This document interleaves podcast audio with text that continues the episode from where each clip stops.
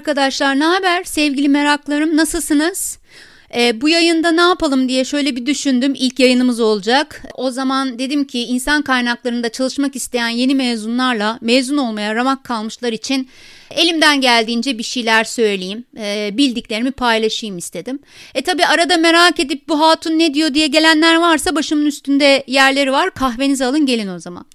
Evet, bugünkü konumuz insan kaynaklarında deneyim kazanmanın yolları. Hazırsanız başlıyorum.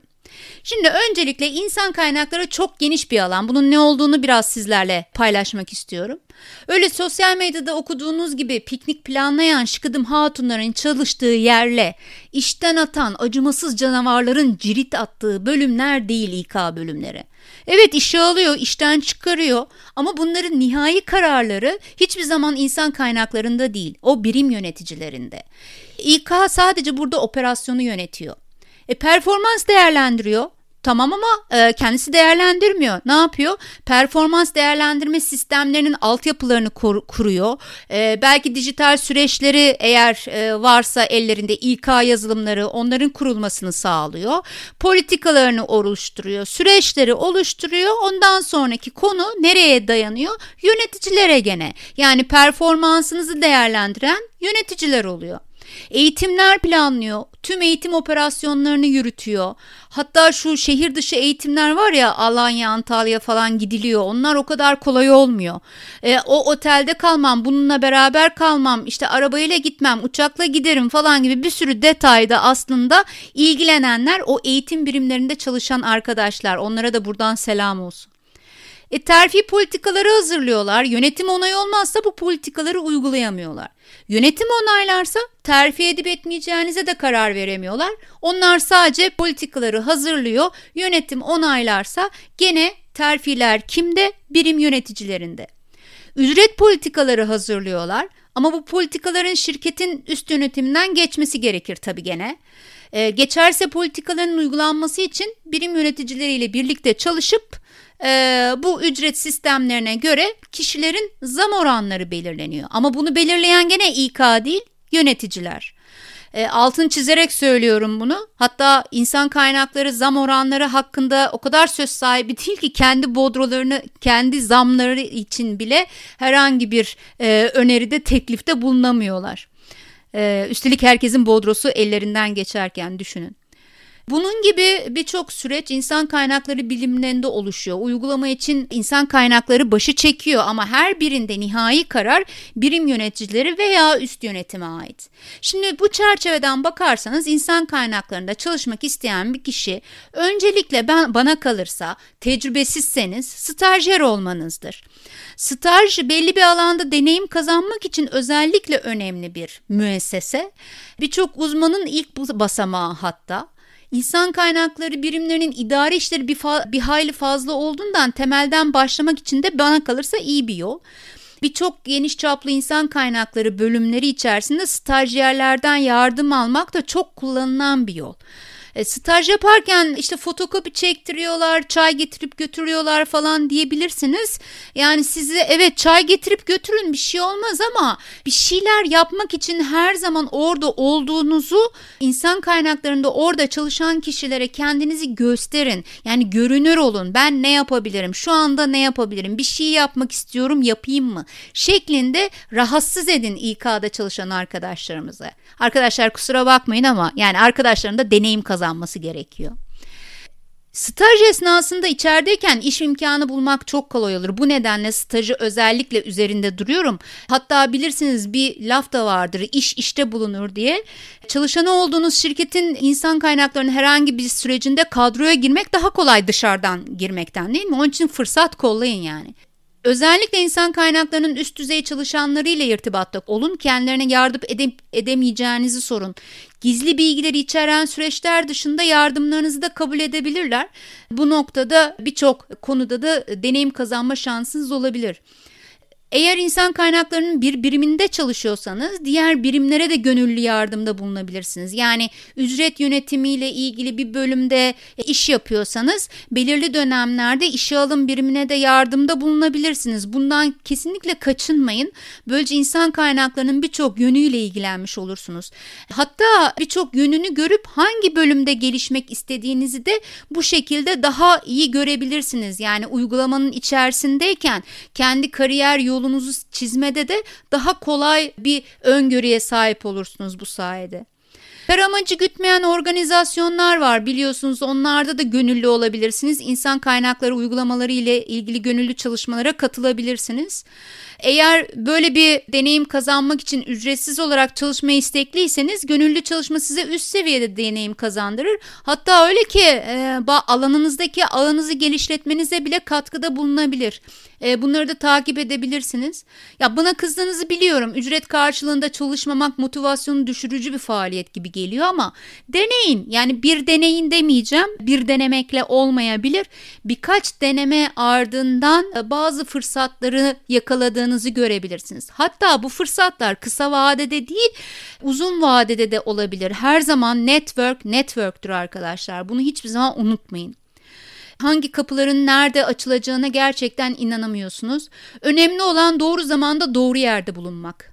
Ama emin olun, doğru yer umutsuzca oturduğumuz o kanepe değil. Olsaydı dünyada birçok insan oturduğu kanepeden açılan kapılarla hayatını yaşıyor olurdu. Yani bu arada deneyip de başaran varsa lütfen bana ulaşın. Hem buradan hem sosyal medyadan aratırsınız. Zaten ismimin tamamını yazarsanız beni bulursunuz. Merak ediyorum yani böyle bir başarıya sahip olmanın altında yatan o püf noktaları. Hatta belki birlikte röportaj yapar, burada yayınlarız da. Başta şeyi düşünebilirsiniz, insan kaynaklarında idari destek işleri mesela var. Çünkü evrak işi bu konuda istihdam edilen personel sayısı oldukça fazla. Evrak işi giriş seviyesi olarak yapılabilecek bir iş. Bu noktada kendinizi geliştirmeniz, gözünüz kulağınızın açık olması da şart tabii. Ha tabii yani göz kulak açık derken hani patronun kaç paralık araba aldığına dair bir açıklıktan bahsetmiyorum. Bunu hepimiz biliyoruz değil mi? Birçoğumuzun kariyerine dosya düzenleme ve takipçilikle başladığına eminim. Bu konuda çalışan arkadaşlarınız varsa onlara da sorabilirsiniz hatta. Aramızda dosyayı soldan değil de sağdan zımbaladığı için baby boomerlardan fırça yemişler bile vardır eminim. Neyse, geçiyorum. Bir ajans için çalışabilirsiniz. Yani birçok insan kaynakları ajansları var. Geçici personel barındırıyorlar. Gerektiğinde anlaşma yaptıkları şirketlere bu kişileri belirli zaman için yönlendirebiliyorlar. Bu tür dışarıdan eleman tedarik eden firmalar anketler, işe alımlar, yoğun mülakatlar zamanlarında, yani böyle projeler yoğunlaştığı zaman bu tür kişilere ihtiyaç duyuyorlar. İnsan kaynaklarının birçok sürecinde destek olacak personel yerleştiriliyor böylece. Burada da birçok alanda tecrübe kazanmış olursunuz. Evet, sürekli bir işin yerini tutmaz ama en azından boş durmaktan iyidir. Burada aynı zamanda dediğim gibi birçok firmada çalışıp veya birçok değişik süreçte çalışıp deneyim kazanma fırsatı yakalayabilirsiniz. Aynı zamanda belki de belli olmaz, o firmalarda kalıcılığınız bile olabilir. Bir de dediğim gibi hani her şeyimde, sözümün başında da söylüyorum, network önemli. En azından tür firmalarla network kurmuş olursunuz. İnsan kaynakları uzmanlarının yer aldığı birçok firma, organizasyon bu konuda size kapı açabilir. Yani bir yerde tanıdığınız bir İK'cı yarın öbür gün bir başka yerde çok daha iyi bir firmada İK'cı olabilir ve sürdürdüğünüz bu sürekli ilişki, iyi ve sürekli ilişki sizin bir şekilde iş bulmanızı sağlayabilir. İnsan kaynakları profesyonellerinin yer aldığı bir organizasyona da katılabilirsiniz.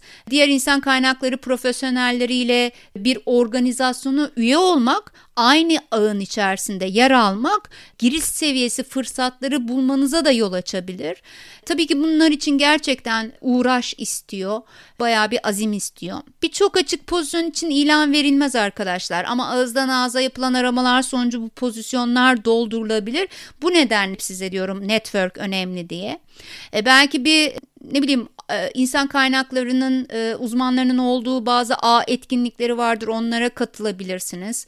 Ama tabii her zaman söylediğimiz şu, yani ne kadar bu etkinliklere de katılsanız orada insanlarla iletişim kurmak, o insanlarla iletişimi sürdürmek, olumlu izlenimler bırakmak da ayrı bir bilgi beceri gerektiriyor biliyorsunuz. Bir de birazcık nasıl söyleyeyim girişimci olmayı gerektiriyor diyebilirim. Bu etkinlikler dışında ne var?